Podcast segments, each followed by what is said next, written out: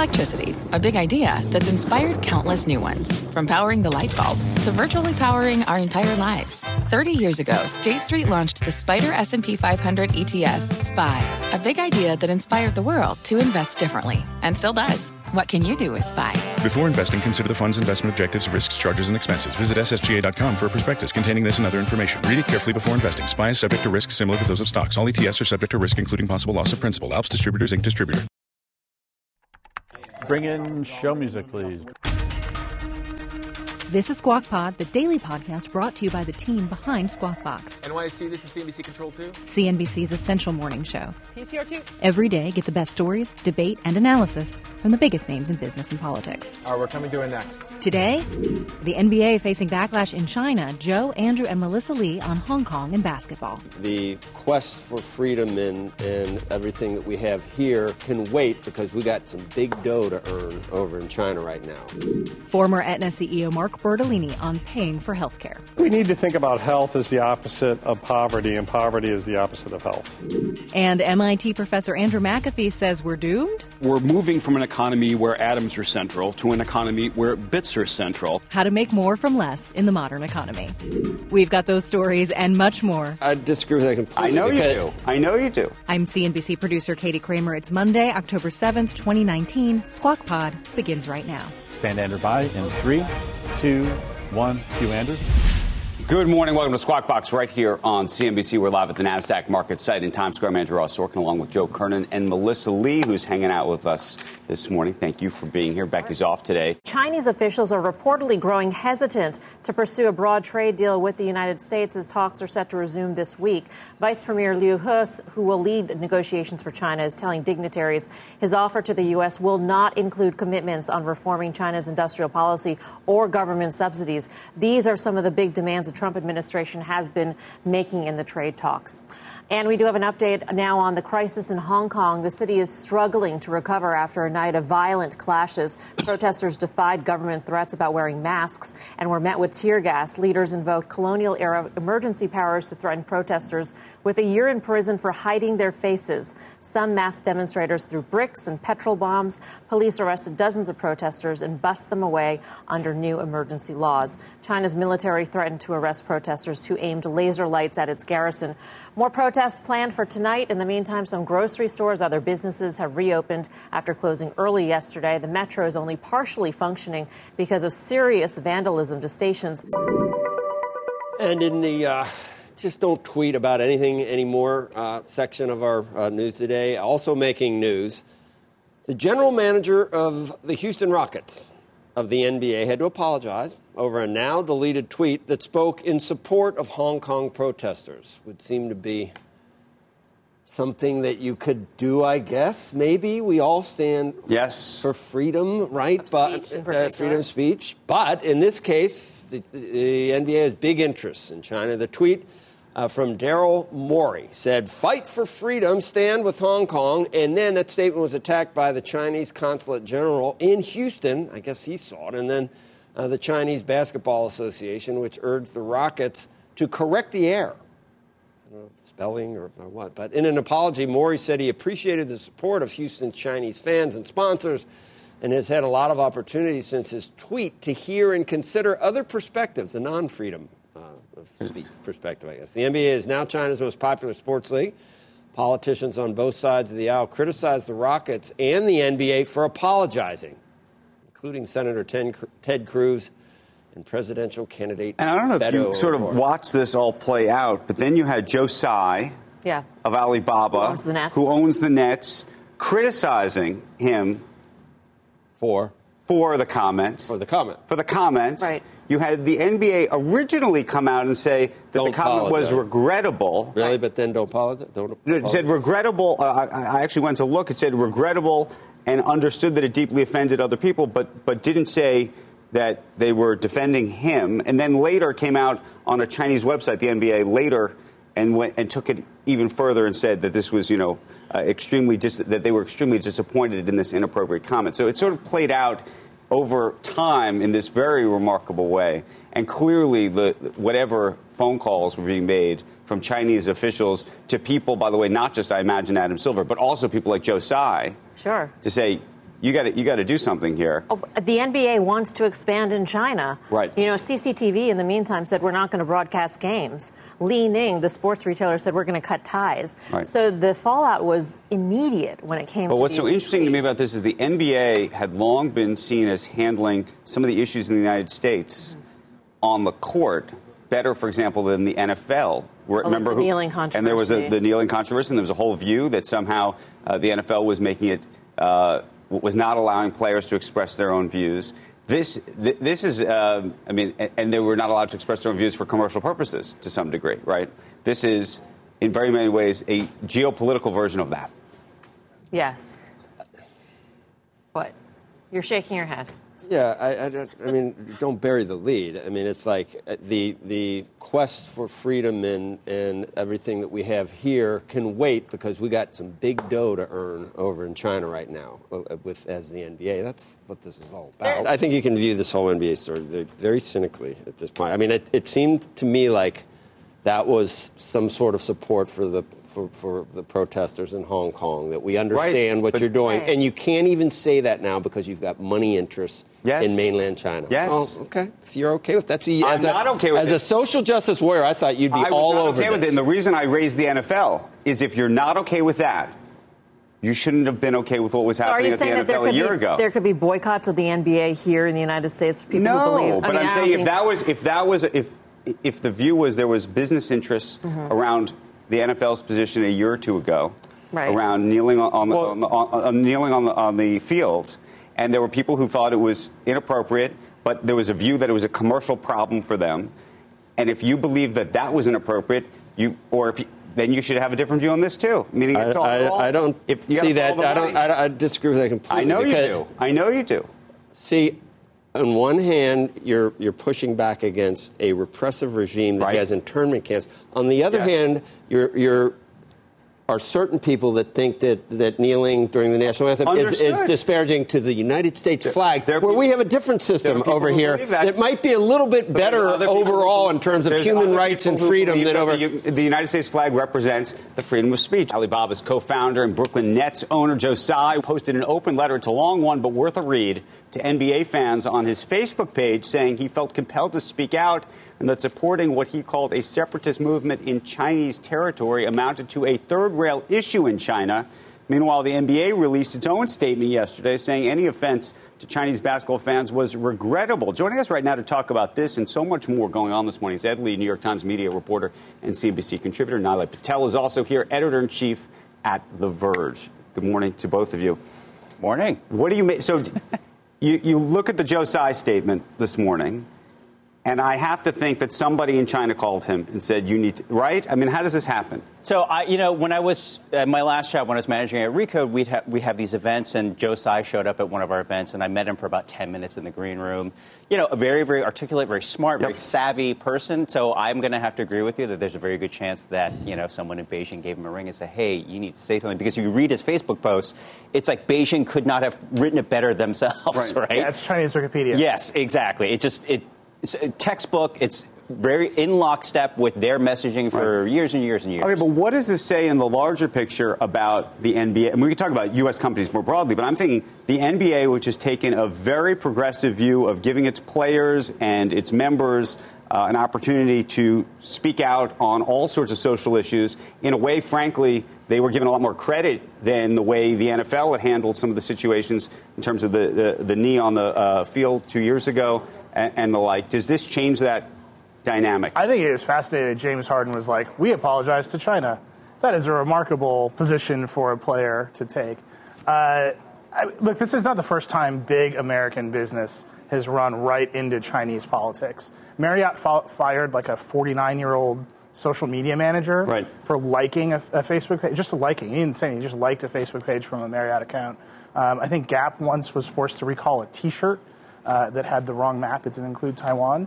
This is uh, it is a third rail issue in China. I thought that Joe Tsai statement was notable because it did not reflect any of the attitudes or concerns of the people in Hong Kong, Right. uh, which also has a. Do you think the history. NBA gets any backlash in the United States over this issue? Meaning, Senator, Ben Sasse has already said something. Well, Oh. T- Ted Cruz and also And Beto O'Rourke even are on the said- same yeah, side of this, yeah, apparently. exactly. One of these but do you rare. think that U- do you think that U.S. citizens and NBA fans in the United States say there's a problem here now at the NBA? I think I think it's the preseason for the NBA, and I Right. think once games start, the, the nature of sports. You brought up the NFL. The NFL is back in full swing. That that game is great. It has its own set of social issues. It signs a deal with Jay Z. It's got Jennifer Lopez and Shakira at halftime. Once the season's underway and the games start, the American public tends to move on very quickly. How this goes on in China, I think, is a big deal for the NBA. That's a big market for them. And as we stay in the trade war, in the context of overheated international relations in this country, how is how does every company that has a big business in Well, that's China the- to me, care? the Well, larger- also, and for larger NBA fans in the U.S., I mean, the Hong Kong protesters are, it's not as tactile an issue Right. for them as what Kaepernick What was does it say protesting on the field. broadly you know? about U.S. companies doing business in China and what they can or cannot say? Well, and, and does this take note of just how in lockstep the, the Chinese were, right? The sponsors, the Chinese Basketball Association, Tencent, which streams all these games, they have a one and a half billion dollar deal with the NBA. They immediately shut it down. They're like, Taobao we're just not. recently took off, Yes. uh, just this morning, took off all the Houston Rockets. So if you're going to do business in China, if you want those dollars, if you want those fans, like you really, you can't even a tweet like that. We have a Nobel Prize for Medicine. we do. You know what's tomorrow is physics, Wednesday uh, is chemistry, and, and then Thursday is literature 2018 and 2019. Did you know that? Did you know that? I, you know, Because it was, it, it, you, you know everything. But actually, because last year uh, the uh, literature prize, didn't prize was suspended Right, after because the they- scandal. Right.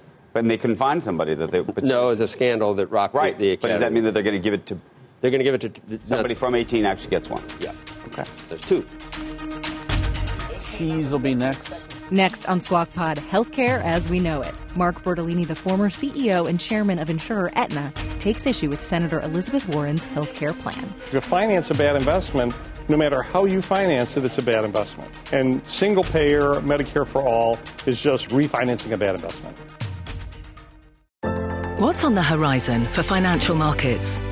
At PGIM, it's a question that over 1,400 investment professionals relentlessly research in pursuit of your long term goals. Specialized across asset classes, but united in collaboration, our teams provide global and local expertise. Our investments shape tomorrow, today. Pursue your tomorrow with PGIM, a leading global asset manager.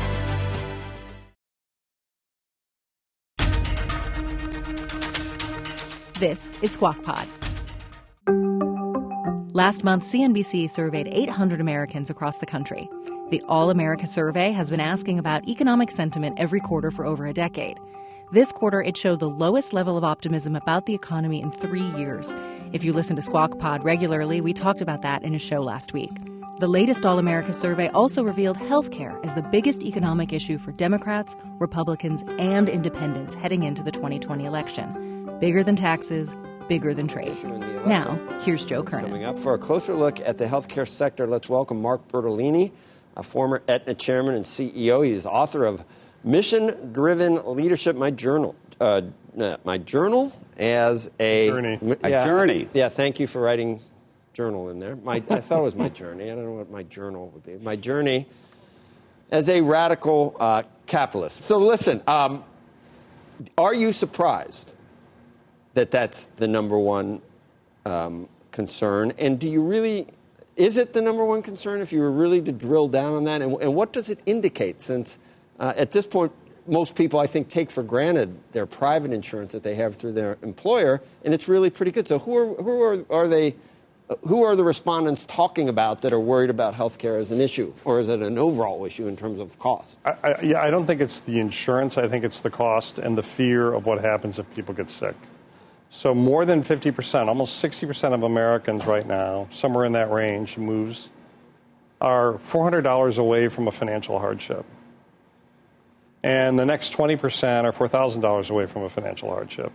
And when you look at those statistics, that's less than a deductible, or more than less than a deductible for most people. And so if you see that as a cause, you say, well, what am I going to do if somebody gets sick in my family? How do I think about buying pills that I can't afford?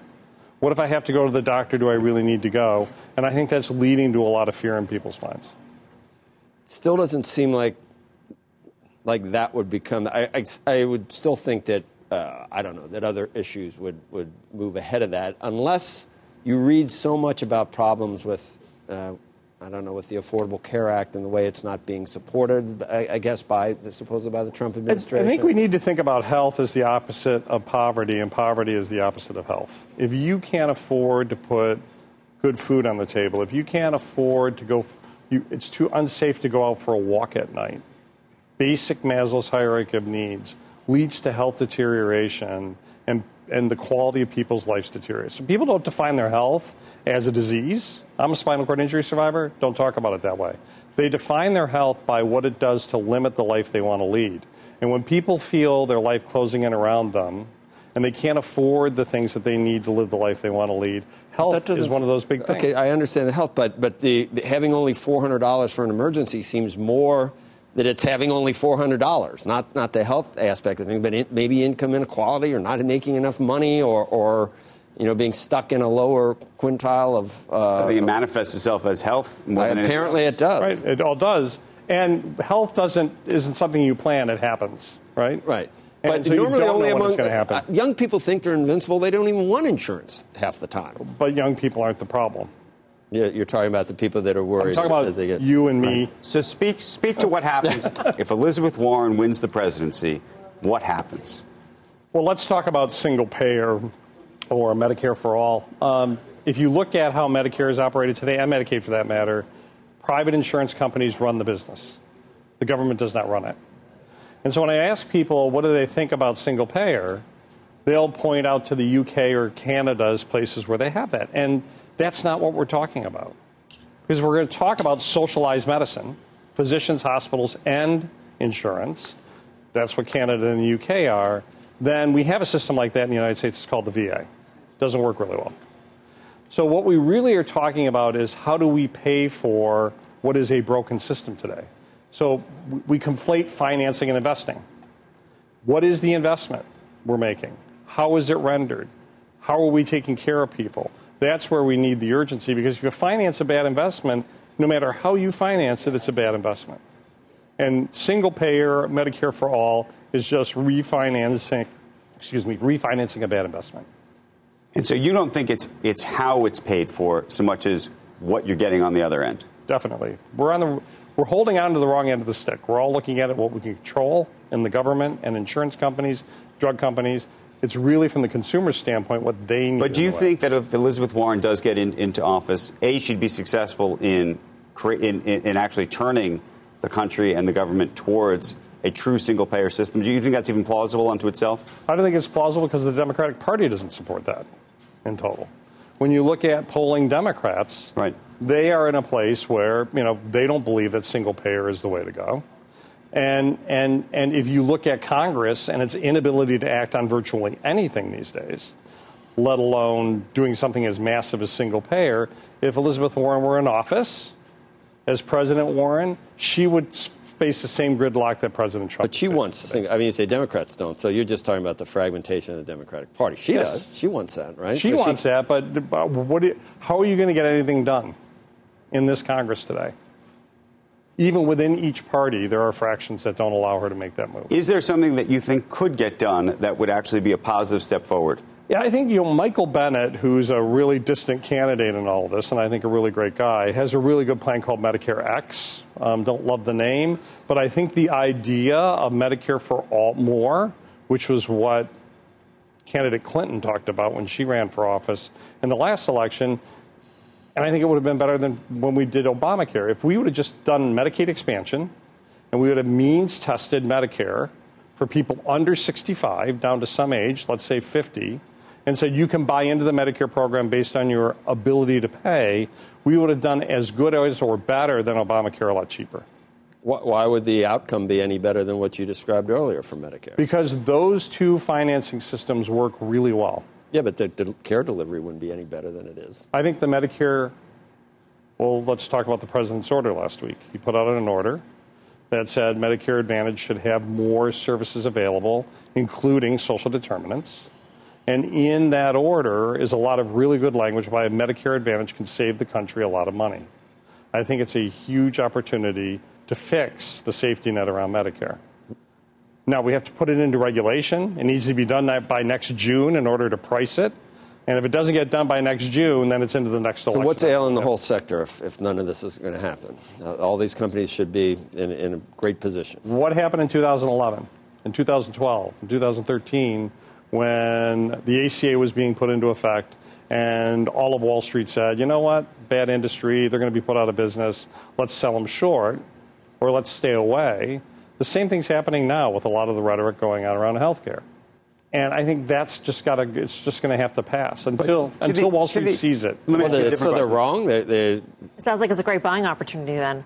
If I you, mean- bel if you believe in the long run resilience of the industry, which it does have, quite frankly, um, I think that this too shall pass. Okay, but now that you're not in the business and can speak unencumbered, if you will, Yeah. when people point at the boogeyman being the insurance companies or the boogeyman being the pharmaceutical companies or, I mean, you, or, the, or the hospital Right, chains the these days, right? middlemen. Do you now sit or can you sit with some distance or perspective and say, actually, yeah, the, the, the profits in that industry are too much, dare I say, in one, in one or another?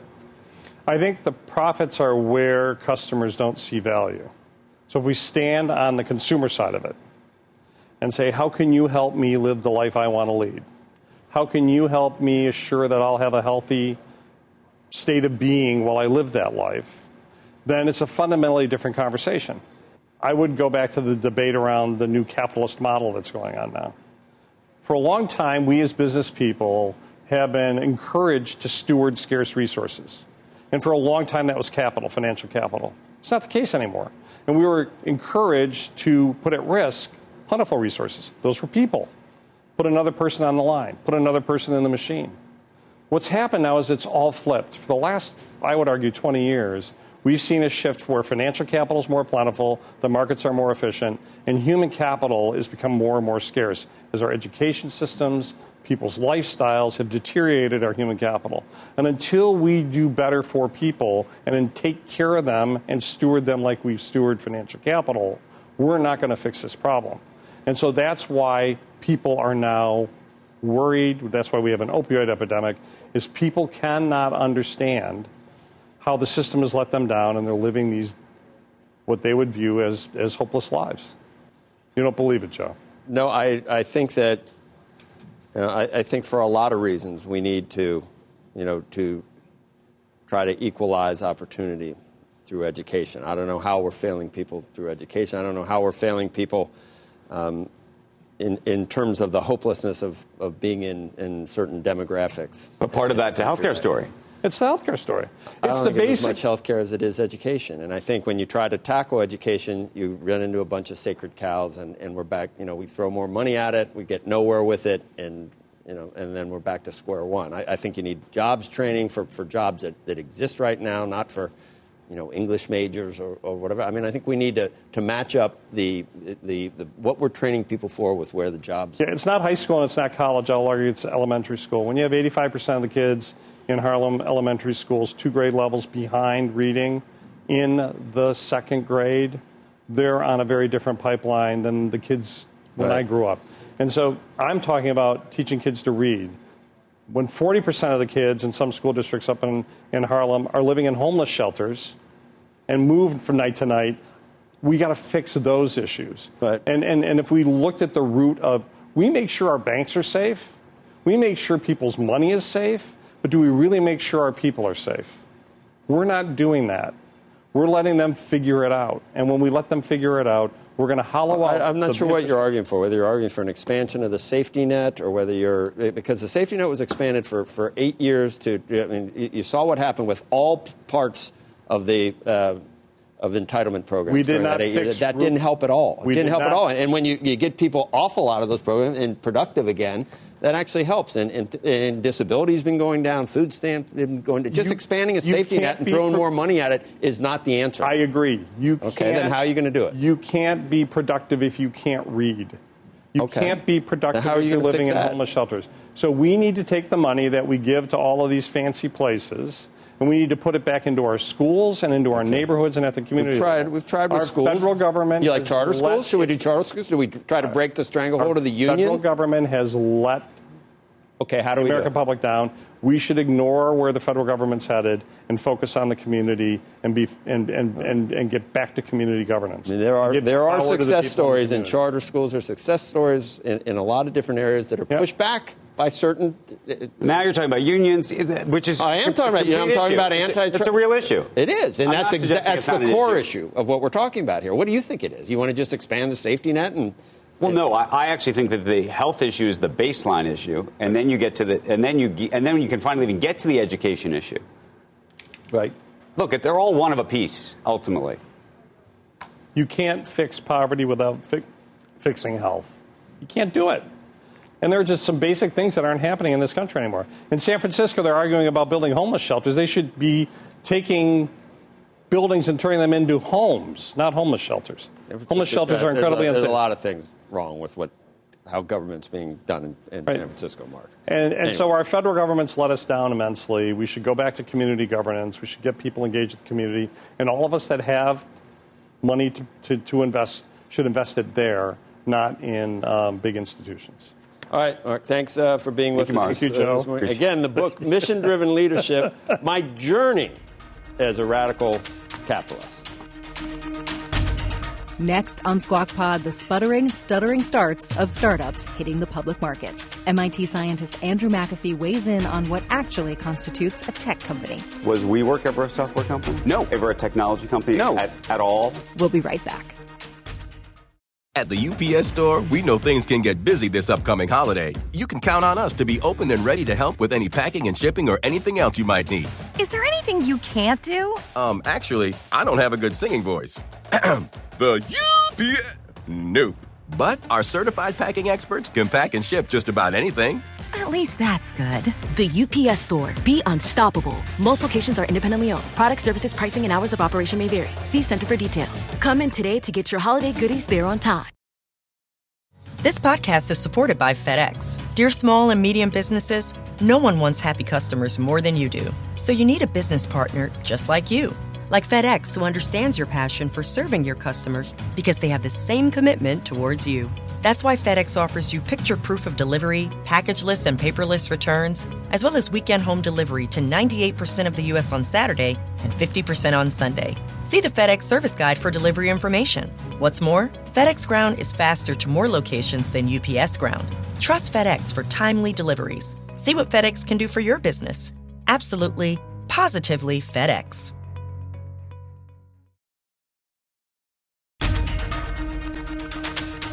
Stand Andrew by in five seconds. This is Squawk Pod. Today's anchors are Joe Kernan, Andrew Four, Ross Sorkin, three, and Melissa Lee. two, Here's Andrew. One. Up and Andrew. Q. A number of companies going public in 2019 uh, with hybrid definitions of and high valuations in the private markets. Peloton, Uber, let's go through the list. Lyft down double digits since going public. Meanwhile, Slack, which is software specific, down only 4% since its direct listing. It's a little bit better. Joining us right now to discuss the struggles facing hybrid companies in the public market is Andrew McAfee. He is the uh, principal research scientist at MIT. He's the author of More uh, from Less, the surprising story of how we learned to prosper using fewer resources and what happens next, which is out tomorrow. Nice to see you. Thanks for having me on. You've written a number of books over the years, and we've loved all, all of them. Typically, around this idea of what's going to happen to the workforce and what's going to happen to society. This is a little bit different, Yeah. I think, because it really relates to software versus everything else. Versus everything else, right? Right. But in terms of this specific issue, just, just to start the conversation on, on how these IPOs have traded and how people think about these kinds of companies, why do you think that the, the is, is it a valuation story that's taking place in the market or revaluation story that's taking place in the market or is it something else? I think the valuation story points to something that might be pretty fundamental, Right. which is that we're moving from an economy where atoms are central to an economy where bits are central. And these companies that you highlight, like Uber and Lyft and Airbnb, they're sitting in the middle of them. And Right. the unit economics can be really difficult. You got pure play software companies, and I think Slack is a really, really solid company. We've seen Zoom, Zoom. Right. The, the, the margins of completely bit based businesses can be really, really attractive. But so this whole though, this whole idea though that we're going to graft software companies effectively onto more traditional companies Yeah. was supposed to give a lot of these companies both a higher valuation, a better business model. You think not so much? I, I'm still long term really positive on, you know, call it the sharing economy, on transportation network companies, on Airbnb, because what they're letting us do is make better use of these assets that are otherwise just kind of sitting around idle. The average passenger car is idle 95 ish percent of the time. Right. That's ridiculous. Let's put some software on top and increase the utilization of those things. But what's then the appropriate way to think about the value of them? I think you got to bake it upward from the unit economics. If these companies can demonstrate that on a per transaction basis they're doing well, then things start to look rosy. They're just incurring huge losses to set Right. these businesses up and grow them. Was WeWork ever a software company? No. Ever a technology company? No. At, at all? So that's No. the other question. when you have technology, at what point is it a hybrid company? Look, I'm a huge fan of Netflix. I mean, CNBC use we use computers. That's right. But Yeah, really, you- it's a media company. You're a media company, Yes. right? And I'm a customer of both Netflix and Peloton. Right. I wouldn't call either of those technology companies anymore. Of course, they use technology, but it's just kind of in the background for their streaming and, in Peloton's case, a, a hardware business, a, a really good piece of hardware. So what's that line? I mean, why why is WeWork different from a WeWork if a WeWork is using let's say it's, it's using a let's say it employs a, a platform that helps match up unused office space with users. Isn't that the same thing? You're you're helping assets be utilized more efficiently. Yeah, it kind of felt like a short-term rental company with a whole lot of dressing on top of it that, that's kind of falling away. But there are these assets all over the economy that are underutilized. I do think we're going to use software to make much more efficient use out of them. And that's bad news in some cases for the asset holders. Efficiency only comes to the owner of the asset. So if you have an Uber and Lyft who don't own the assets, can they actually reap those benefits? Because it's it we see that they don't make any money.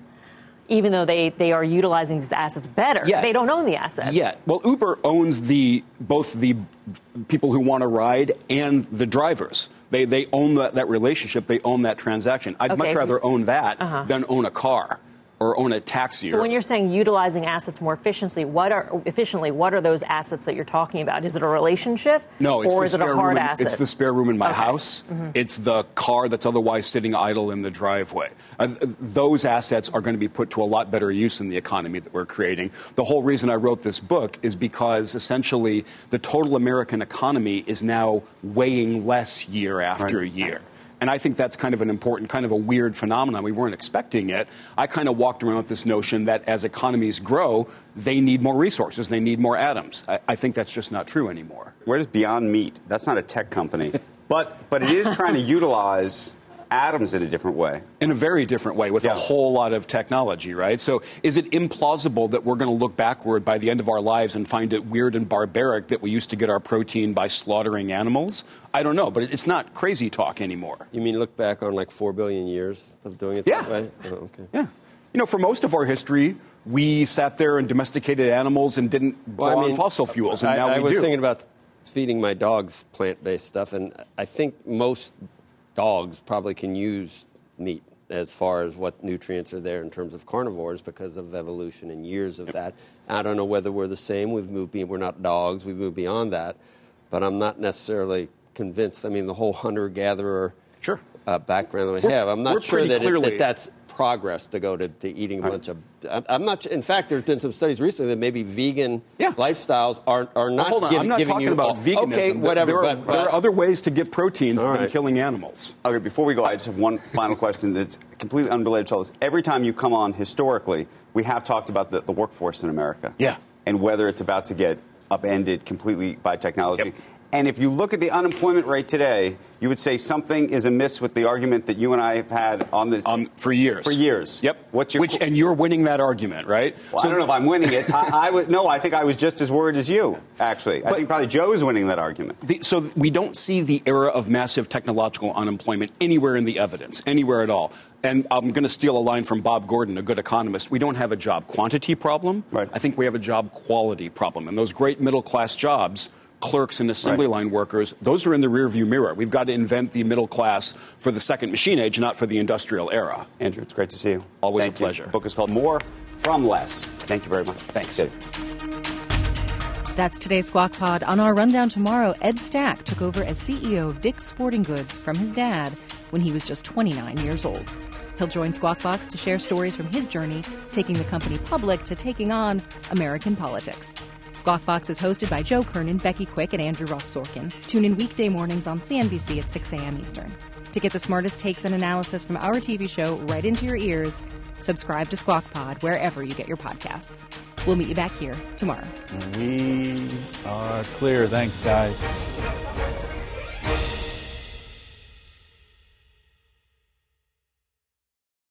This podcast is supported by FedEx. Dear small and medium businesses, no one wants happy customers more than you do. That's why FedEx offers you picture proof of delivery, packageless and paperless returns, as well as weekend home delivery to 98% of the U.S. on Saturday and 50% on Sunday. See the FedEx service guide for delivery information. FedEx Ground service is also faster to more locations than UPS Ground. See what FedEx can do for your business. Absolutely, positively FedEx.